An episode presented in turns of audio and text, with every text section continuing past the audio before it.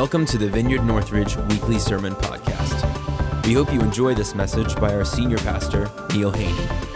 For more information about our church, visit our website at vineyardnorthridge.org or find us on social media at Vineyard Northridge.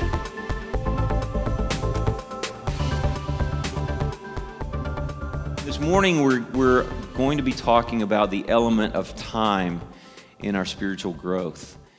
Uh, so, I want to um, I want to tell a story that I, I, it's one of my favorite stories in my little devotional classic called Streams in the Desert. Um, I've been reading Streams in the Desert for the last 33 years, and uh, every every January I, I, I, read the story afresh, and I'm always like, such a great story. So I want to tell it this morning. It's about, a, and this is a true story. A man had uh, in a jar had a, a cocoon of an emperor moth. And if we could just show what an emperor moth looks like. So it's huge. I mean, this thing is huge and it's very beautiful. It looks like eyeballs almost on the, on the wings. And so this, this man had had this um, cocoon in this jar on his desk for almost a year when one morning he noticed some activity. And he began to notice that this moth was beginning to try to push its way through the top of the cocoon. And as it did, you know, he for several hours he he watched the process. I mean, he would he would go and do other things, but he would come back to see what the progress that had been made. And he he saw that this uh, moth was kind of stuck, and it was having having difficulty getting out of this cocoon. And so he thought, you know, it's probably much drier in the house. This is the cocoon here. It's probably much drier in my house than it would be out in nature so he, there's probably an element of, uh, uh, you know, difficulty that it shouldn't have. And so he decided in his compassion to go ahead and take some scissors and just snip part of the, the you know, one of the strands of, of webbing at the top of the cocoon.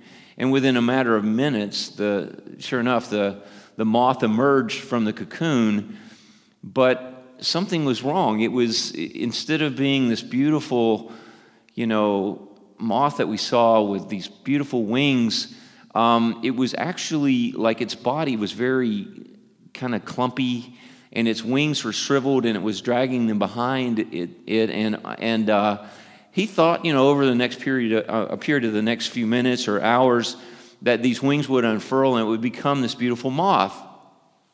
Instead, within two hours, it was dead.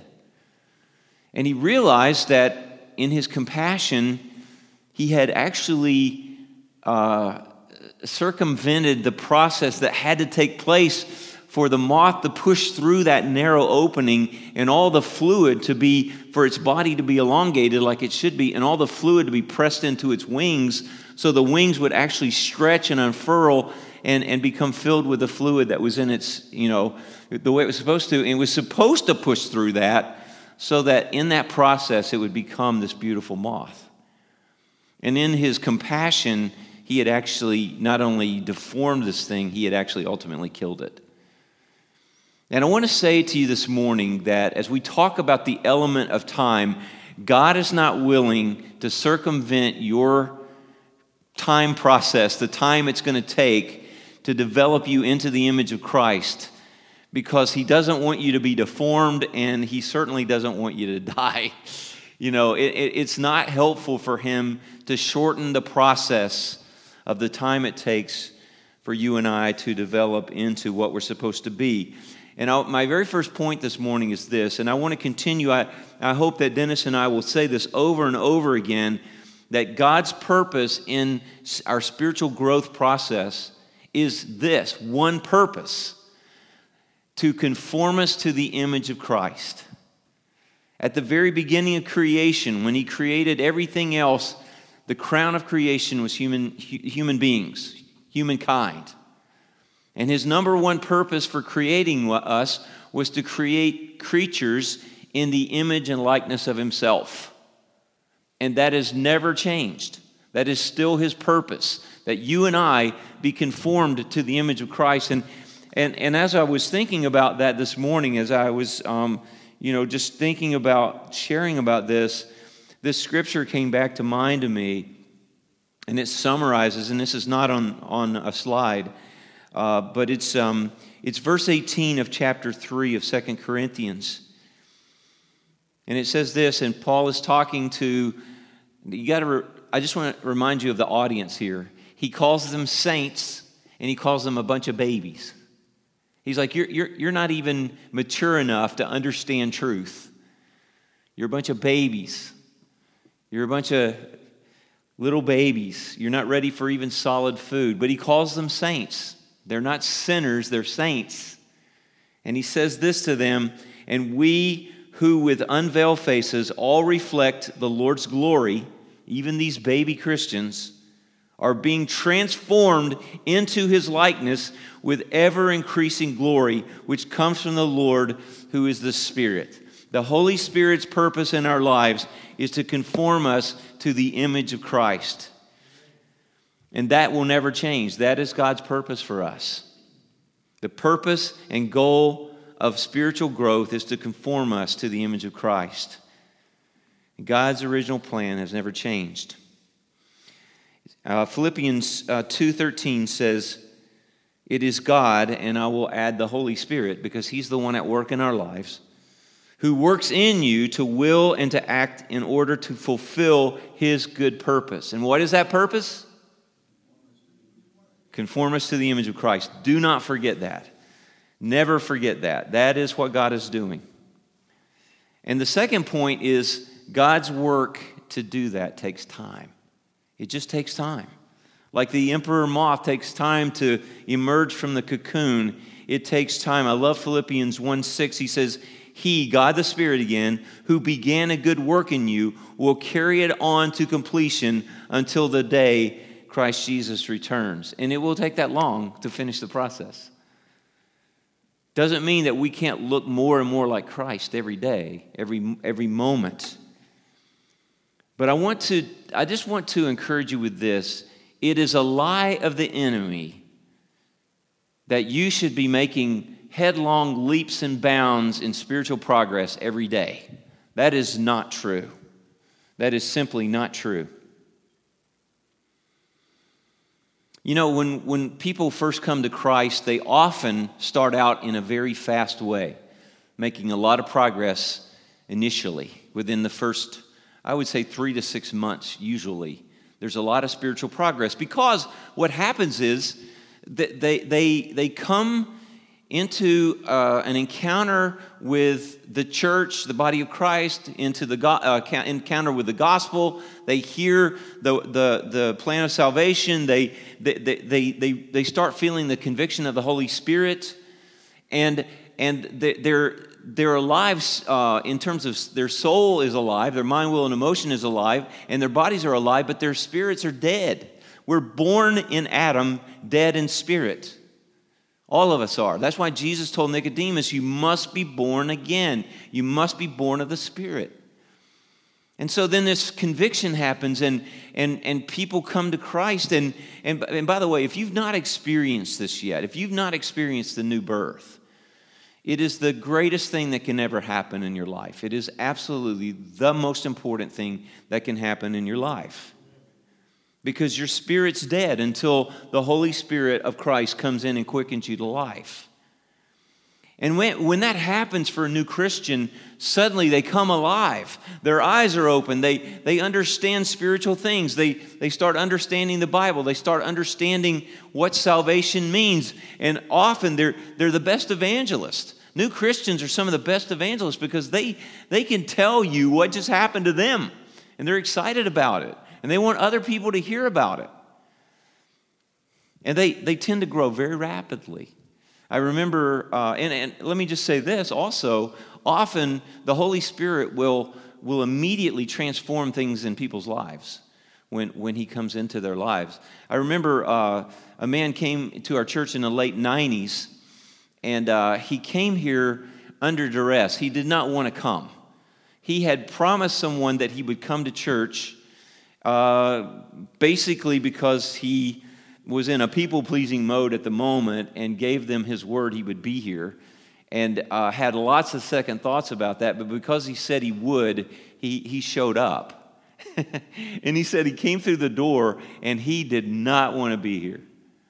And before the worship music started, he was under such conviction that he was at, we used to have these altar rails, and he was at the altar rail weeping when I found him. And I walked over and put my hand on him, and he said, When I touched him, something happened. He felt like even more conviction. He just felt like he felt the power of God on him. And so, uh, in, somehow he was able to communicate what was going on. I said, Well, you, you, need, you need Jesus, dude. You, need, you just need to accept Jesus in your heart. And he did that morning. And he had two addictions.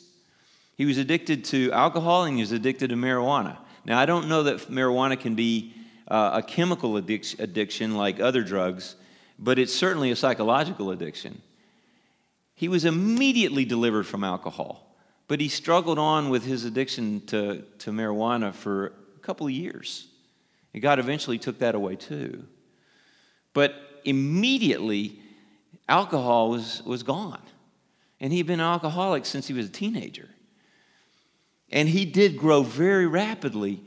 But then God will, according to Miles Stanford, God will slow us down for a couple of reasons, uh, among others, probably, to keep pride in check in our lives because there, I don't know if you've ever been around a new Christian. Uh, but but new, Christians new Christians can be very critical of the rest of the church because they don't feel like there's any zeal in the church. They don't feel like there's any evangelistic uh, you know, convic- conviction to, to lead people to Christ. And so they become very critical of others in the church that have walked with the Lord for a while, very judgmental. And they get really filled with a lot of pride and a, a, a lot of, you know, m- many of young Christians are very gifted in certain ways, and so there's a lot of confidence in their flesh, and they don't realize it. And, and God has to kind of slow us down to, to break our pride and, and to kind of kill the confidence that we have in our flesh. Because it's very easy to, um, to be prideful and, and to lean on our giftedness and, and our uh, talents and, you know, our zeal, so to speak. I want to, so, so my, my point really is again, God's work takes time and He will slow things down and He will take us through seasons and cycles and, and He will work out His plans and purposes for us over time. Um, there's, a, there's a story about a, a, a college student that went to his professor and he said, he said, uh, uh, not professor, but to, the, to actually, he went to the president's office. And he said, Look, he said, I, I don't want to go through four years of school. Is there any, is there a shortcut to get, get my degrees? Like, I want to, to go, get the fastest route through this thing. Uh, is there a shorter program that I can take advantage of? And it's, this is in the, in the book, by the way. Uh, and the professor, or the, uh, the the, the president of the college said, Well, it depends on what you want to be. And he wisely said this when God wants to make an oak tree, he takes 100 years. When he wants to make a squash, he takes six months. You want to be an oak tree or a squash? You know, God's in the business of making oaks of righteousness out of us. And so he's going to take his time. He's going to take his time. And I want to I want to point out a couple of examples of this one from the Old Testament, one from the New. You guys remember a dude named Moses? You know, the, the deliverer of Israel, the burning bush guy, you know? Um, Moses was, uh, was a pretty amazing guy. Um, Pharaoh had decided that the people of Israel living in Goshen, if you want to read the story, you know, go to the second book of the Bible. It begins in chapter one of Exodus and read about what's happening.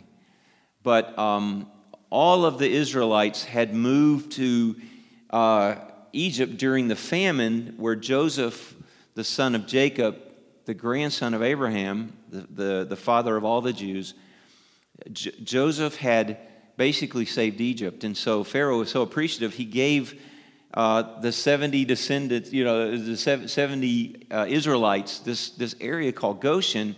And over a period of of many decades, the Israelites began to uh, out, you know, they, they were having so many babies and, and, and producing so much offspring that Pharaoh was afraid that, you know, he was like the grandson of this Pharaoh that, that knew Joseph. He was afraid that they would outpopulate the, the Egyptians, so he started killing the babies. And so Joseph's, or uh, Moses' mom put him in a basket and put him in the Nile among some reeds. And Pharaoh's daughter, who had, you know, uh, enacted this edict about killing all these babies, she, she went down to the Nile to, to take a bath and found Moses in a basket. And she's, oh, he's so cute, you know. I'm going to take him home like a puppy and raise him, you know. And so somehow, uh, you know, Moses' mom got to go with him to the palace, and she helped raise Moses. So Moses grew up with his mother reminding him daily that he was, he was not an Egyptian, he was an Israelite even though he was the, the step grandson of, uh, uh, of Pharaoh. And so he's about 40 years old. He's in the prime of life. You know, he lived to be 120. So, you know, at 40, he's in the prime of his life. And uh, he's probably in his royal robes. He's probably got some kind of a crown on, and he's out walking through Egypt. And he suddenly he comes upon this scene where an Egyptian is killing an Israelite or, or beating an Israelite. And so he remembers who he is. I'm an Israelite. This shouldn't be happening. So he kills the Egyptian and buries his body in the sand, and he thinks that everything's okay. Well, by, by the time he gets back to the palace, Pharaoh's found out that uh, Moses has killed an Egyptian, and that's not cool. And so he, he runs for his life, and he becomes, he goes from being a prince to a fugitive like that. And he escapes to the Sinai Peninsula where he marries this young this woman whose father has a bunch of sheep. And so Moses begins to herd sheep. For 40 years, he herds sheep. By himself in the desert, in the Sinai Peninsula, like, like there's nothing out there and he has to take care of his father in law, Jethro's sheep, for 40 years. I've only been in Springfield 33 years, and it feels like a lifetime. I'm still seven years short of that 40 years that Moses was taking care of these sheep. I want to tell you what's going on with Moses. Moses is no longer the, the grandson of, the, of, of Pharaoh, he's now a sheep herder. In, in, in the Egyptians' view of things, people that herd, herded animals, cattle, and sheep were the dregs of society. So he had gone from prince to pauper. He had gone from, you know, this exalted position to a nobody. And he had lived with this for 40 years. He had to take care of these sheep. He had to birth baby lambs. He had to make sure that these sheep had water and food, and they were protected from animals. And so he had to be a, a caretaker and a nur- nurturer and a leader. And he learned over 44 decades how to take care of sheep. Do you know the animal that God most relates us to? Sheep. You think about that, that's not a compliment. Sheep are not super smart animals, and they get in trouble a lot, and they follow each other. Uh, you know, off a cliff, and you know, they, they often get, you know, wander off and get in trouble with wolves and stuff. I mean, very much like we are.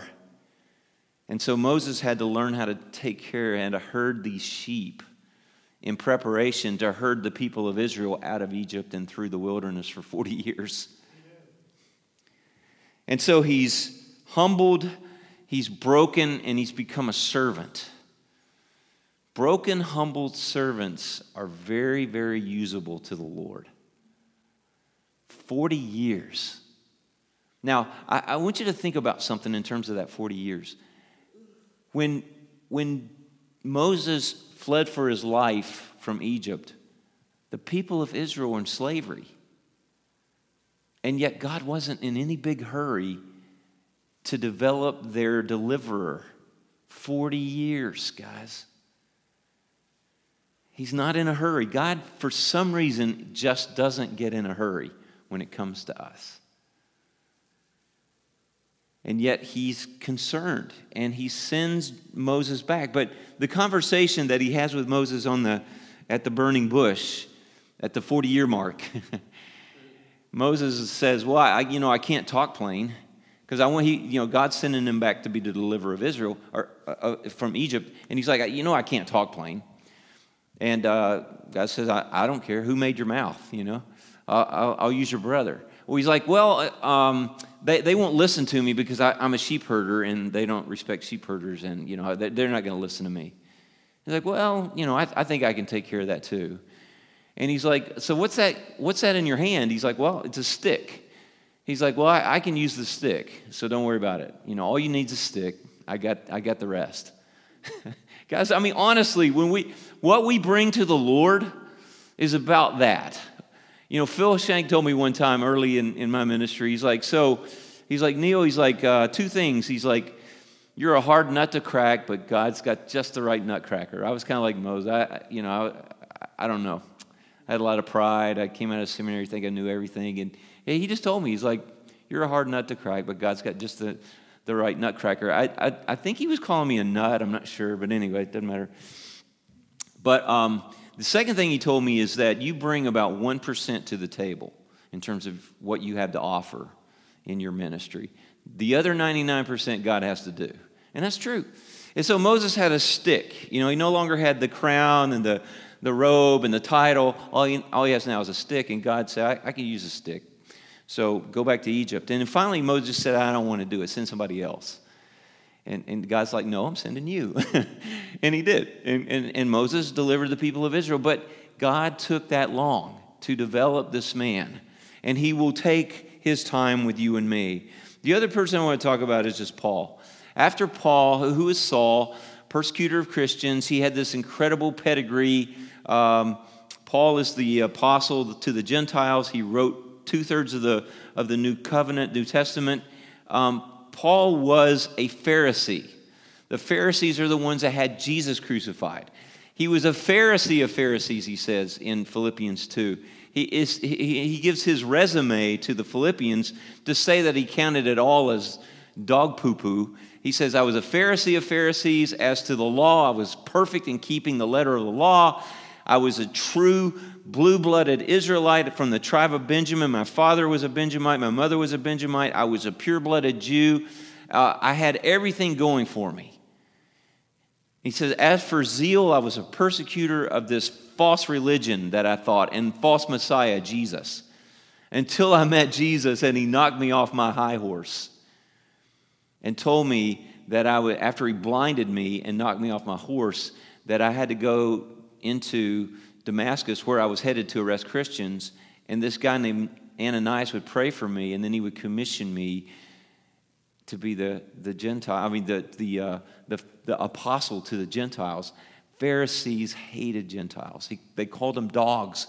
Now he was being called to the Gentiles. But you know, before he really did much of anything, he spent three years in Arabia learning the gospel, learning about grace, learning about the new covenant from the Lord himself. God has to show us what we are and what we're not, and that our fleshly strength really amounts to nothing. Who did Jesus choose? You know? Who did Jesus choose? And, and how long did he have to, have to put up with those knuckleheads before they were ready to, uh, you know, to, to do anything? And by the way, until we are broken, until we're broken, until we understand grace, true growth can't begin. God has to break us before we can begin to grow. And sometimes that takes years. Peter was so full of himself at the Last Supper, he said, Lord, all these other, all these other losers will probably deny you, but I will never deny you. I will never leave you. And Jesus said, Well, you know, I, I, I have to correct you there. Before the, the sun comes up tomorrow morning, you will have denied me three times. And sure enough, he did. But it wasn't until then that he was ready to even begin his his ministry to the people that God had called him to. It, it just it takes time, and part of that time is brokenness. Um, I was going to have Wes come and share his testimony this morning right here, but I, I, I just feel like um, I, I, we I can't take the time to do that this morning. But I just want to tell you that. Um, uh, let, let, me just give you the quick version, and then Wes can, can tell the long version sometime, the whole thing. But um, Wes, uh, he became pretty good at playing the, the guitar and singing when he was in about the fifth or sixth grade. And he began to be like a chapel at, at, at the Christian school he went to. He began to uh, lead worship in chapel and uh, you know, he was a rock star, man, at, at Emmanuel. And uh, uh, he was a really good athlete. He ended up winning state in the 800 his senior year. And then he began to pursue a career as a rock star. And one, he and his band, uh, those one guys, uh, won uh, Springfield's Got Talent. And then they were going, going on to America's Got Talent. And they, they went to audition and they made it to the first several rounds of that and then they got cut. and then they came home, and I said, okay, Wes, uh, you've been doing this for you know close to a year. It's time to get a job. And so um, he did. He he started work for Honda, and uh, that was his wilderness experience. And uh, he he worked for a couple of years, and and um, he came home one night, and he told, or one yeah, from work, and he said, Dad, he said, uh, you know, he said people don't care that I won state. People don't care that that you know I was with a rock. Uh, you know I had a band. People people don't care. People people have their own lives, their own concerns. They, they you know, and and he said you know he the people that he worked with he could see himself in them and and uh, they were just reflecting back to him all his pride and all all his the, the stuff that that he struggled with and he said he said I, just got to the point that I was just completely undone. I was completely broken. And then God took him to YWAM, and he met Lily, and uh, uh, he came back a different person. God had, had dealt with him over a period of time and broken him. And um, he was ready, he was really ready to grow. And it's kind of interesting that when he went to YWAM, uh, he, had, he had given up on uh, being a rock star and was reintroduced to worship, not as the worship leader, but just as a participant. And that's when he fell in love again with worship. Not as the big star on stage, but, but as the one who was just worshiping from the chairs. And, and he really learned how to worship at that point. It's really cool. Spiritual growth takes time. It sometimes takes decades. Most of the time, it takes decades. But here's the deal. My third point is this God, God doesn't get mad, frustrated, or impatient with us. And you got to really hear this. Unless we surrender to God's plan, we can be constantly frustrated. We can be frustrated with ourselves. We can be frustrated with God. If we're not progressing quickly, we, we're like the, the kid who wants to take the shortcut in his classwork. And, and, and God's, God is like, no. Would you just chill out? Would you just rest? Would you be still and know that I am God? Would you just let me do my work? He who began a good work in you will, will continue it until the coming of Christ Jesus. It takes time, guys, for the Holy Spirit to work in us. It takes time. There are no shortcuts to spiritual growth. There are no shortcuts. I mean, these two kind of go together, and I, you know, I know I kind of, uh, kind of went by that really fast. But we need to surrender to God's plan and not become frustrated with ourselves or with the Lord because we're not making quicker progress. In my sermon on biblical dying, I talked about the cycle of the process of growth. And, and, and we, we, we hit these pockets of growth where we really do grow. And then there's a time of settling into that new growth where we, you know, we, we, we hit another level and then we, we kind of settle in and we're, we're there for a time. And then as a result of that, we begin to bear fruit. There's a time, there's a season of fruit bearing. And that's always fun. That's always awesome when we see God using us in bearing fruit around us. But then God comes along and He says, okay, now it's time to prune you again. If, if you bear fruit, The vine dresser is going to prune you, I guarantee it, that you might bear more fruit, Jesus says. And then there, that, that feels like death because pruning feels very much like death. We go through a time where we're cut off, we're cut back, we're, we're sidelined, we're, we're, you know, we just go through this thing where God prunes us back to the nub sometimes, and it feels like death. It just does. Anybody relate to that? Anybody been through pruning where you just feel like you're, you just feel like you're dying? Yeah. And, and then after that, there's a, there's a time of, of rest. There's a time of, of kind of, uh, you know, just, I call it a fallow time where, where not much is happening. We're just, we've, we've come through this pruning process. We're, we're recovering from it, and we're, we don't have a lot to offer. Maybe we don't do a lot of ministry. Maybe we don't feel like we can do ministry. We, we just feel kind of like you know, we're not dead, but we're not ready to do much of anything else. And then that's often followed by more growth. We're, we're, we're, we've positioned, we're in a position at that point that God can take us into some more, more growth and we grow again, which is followed by the settling and followed by fruit, followed by more pruning. But that, that, that's, that's the kind of thing that happens because God is taking us through these things to deal with our pride, to deal with our selfishness, to deal with our flesh, to deal with besetting sins. But, but God, all through this, God's grace is just being poured out on us and more and more and more. There's never a time where He gets, he gets frustrated and, and just impatient and wants to kill us. Like, that's just not the way God is. He knows that we have to go through these things. And so He's not in a hurry. And, and He doesn't get frustrated.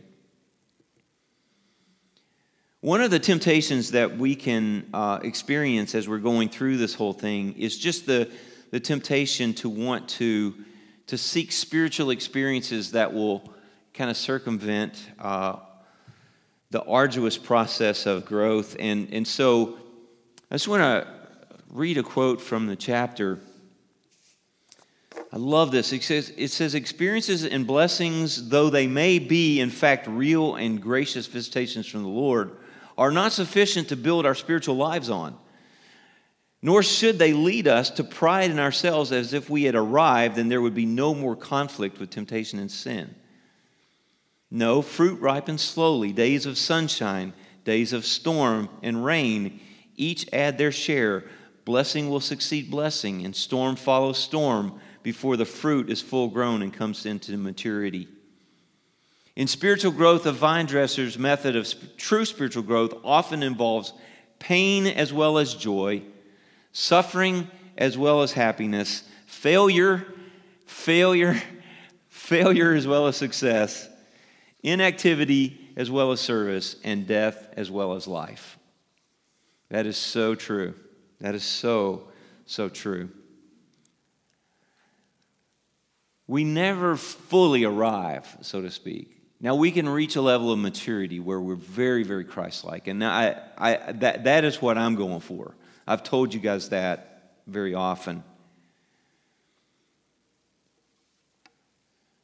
But Miles Stanford says any experience that makes us more aware of our need for God will contribute to our spiritual progress. Let me read that again. Any experience that makes us more aware of our need for God will contribute to our spiritual progress. And I, I love this quote from the book. Let me find it here. Oh, yeah, here we go. We might consider some familiar names of believers whom God obviously brought to maturity and used for his glory. Names such as the great evangelist Dwight. Moody, mission pioneers Jonathan Goforth, George Mueller, Amy Carmichael, J. Hudson Taylor, and John Praying Hyde, prolific hymn writers Isaac Watt and Frances Havergal, Christian authors Charles Trumbull, F.B. Meyer, Andrew Murray, Madame Guyon, and many more.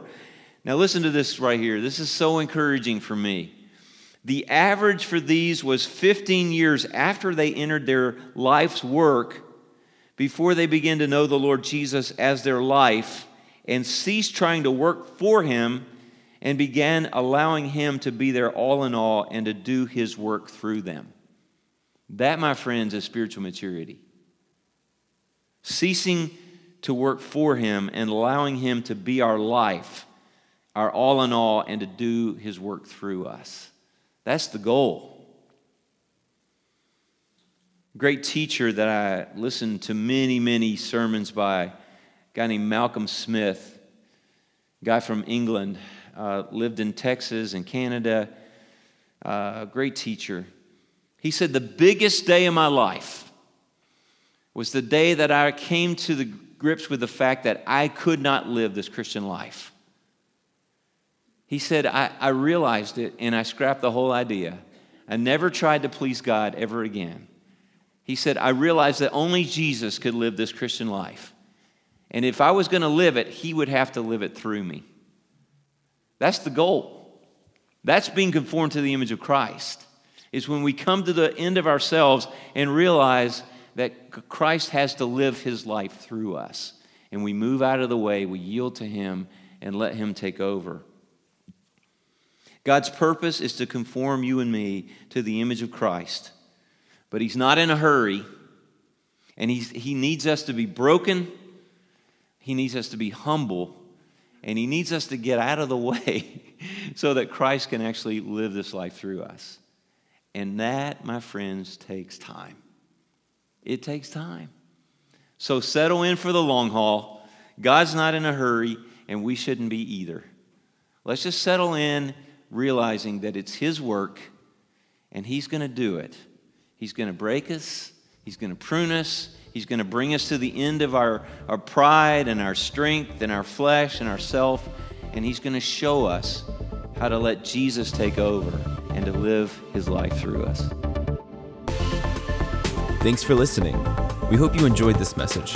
For more information about our church, visit vineyardnorthridge.org or find us on social media at Vineyard Northridge.